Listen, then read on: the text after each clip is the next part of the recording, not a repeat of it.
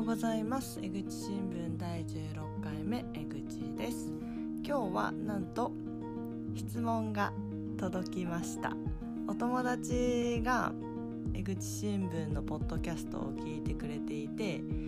でなんかネタに困ってるっていう話をしてたら質問に答えるコーナーはどうかっていうことを言ってくれてでちょっと考えて質問を送るねっていうのが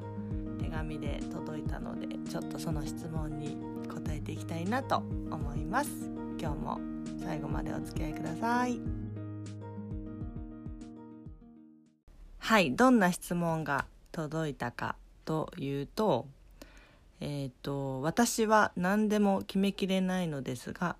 江口さんは迷った時どんな方法で決めますか？ちなみに家族みんな同じ性質なので我が家では迷ったら何でもじゃんけんで決めています。ポッドキャストネーム迷宮のラビリンラビリレースより。はいポッドキャストネームまでありがとうございます。ちょっと迷宮のラビリンスだかラビリレスだかうんかれかちょっとわからなくてどちらも読んでみたんですけどまた手紙で教えてください。であのお友達なので顔も思い浮かぶし家族にも会ったことがあってあ何でもじゃんけんで決めてるんだってちょっとほっこりしたんですけどなんだろう決めれない性質ってなんかどんな感じなんだろうな。私は意外となんか何にも考えずにパッて決めちゃったりすることもあるしまあ迷ってもなんかそんなに迷いきれないのでもうえいやって決めちゃうことが多いんですよね。でなんかどんな性質が決められない性質かみたいなのをちょっとなんか検索をしてみたらマイナビウーマンにすごい面白い記事があってなんか特徴を挙げてたのであのちょっと紹介してみようかなと思いましてこれがちょっと合うこの質問に合うかどうかっていうのは置いておいてまずえっ、ー、と記事の内容を紹介したいなと思うんですけどまず自分で決められない人の特徴とはというところに、まあ、理由はいろいろあるけど、まあ、いくつか特徴がありますよっていうことが書かれてました。で1つ目の特徴は失敗を恐れすぎている。なんか無意識のうちに失敗したくないから選択を間違ったら嫌だなっていう不安が湧いてきてなんかこう冷静に考えられなくなって決めれないっていうのがあるみたいです。あとは悲観的に考える癖がある。2つ目。これはなんかこううまくいかないんじゃないかなとかこれを決めたことによって失敗しちゃったら嫌だなっていうのをやっぱ考えちゃうような感じみたいです。で3つ目。これが周りの目を気にしている。そんな選択するのっていうような判断批判を周りからされるようなことをちょっと恐れてるっていう部分があるみたいですね。で4番目。判断基準が曖昧になっている。これはえっ、ー、となんかこ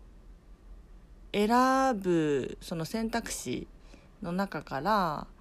決める時になんかそのこっちもいいしこっちもいいしみたいなその何基準がないから選べないみたいな。基準が曖昧になってるからそれを選べないっていうのもあるみたいです。で5つ目。目先の結果にとらわれすぎている。これがいいってこう決めたんだけれども結果的に別の方が良かったなっていう経験をした人がまあ少なからずいるとは思うんですけど、まあ、そういったところもあってまあ、目先の結果にとらわれすぎてるとちょっと迷っちゃうようなところもあるみたいです。この5つが紹介をされていました。うんあのー、いろいろこういったのも見ながらで友人のこととかもちょっと考えながら思ったことなんですけどなんか選択肢があった時に多分その選択にの先にあるものをパーって想像ができる人なんだろうなっていうのはちょっと思ったんですよね。なんかこう広がりがあって、まあ、こうなるんじゃないかなみたいなのがすごくこう瞬時に広がるからなんかその迷っちゃうっていうのもあるのかなとか想像したりしてるんですけどそれってなんかすごくないですか？なんかすごくいいなって思うんですけどそのまあねどうしてもやっぱ決めないといけない時っていうのはあるのでもうじゃんけんすごくいいと思います。本当に。分かりやすい。分かりやすいしあとはその、まあ、じゃんけんで決めるようなことって多分いろんな人が関わっててなんか誰が何をするとかなんかそういうこうそういうことを多分決める場面の話なのかなっていうのはちょっと思ったんですけどお互いのことを多分配慮しすぎてなんかこう嫌な気持ちにさせたら嫌だなとか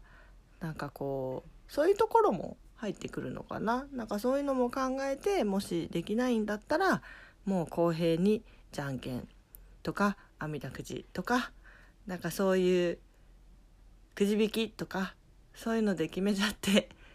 いいなと思うしもうその選択自体がイベントになるからめちゃくちゃ面白そうだなっていうのは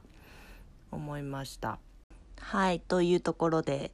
解決にはならなかったと思うんですけどでもなんかこう質問をもらったことでそれについてちょっと考える時間も楽しかったしなんかこう想像してほっこりできたのですごくいい時間でした。質問ありがとうございました。また何か質問を思いついたら送ってください。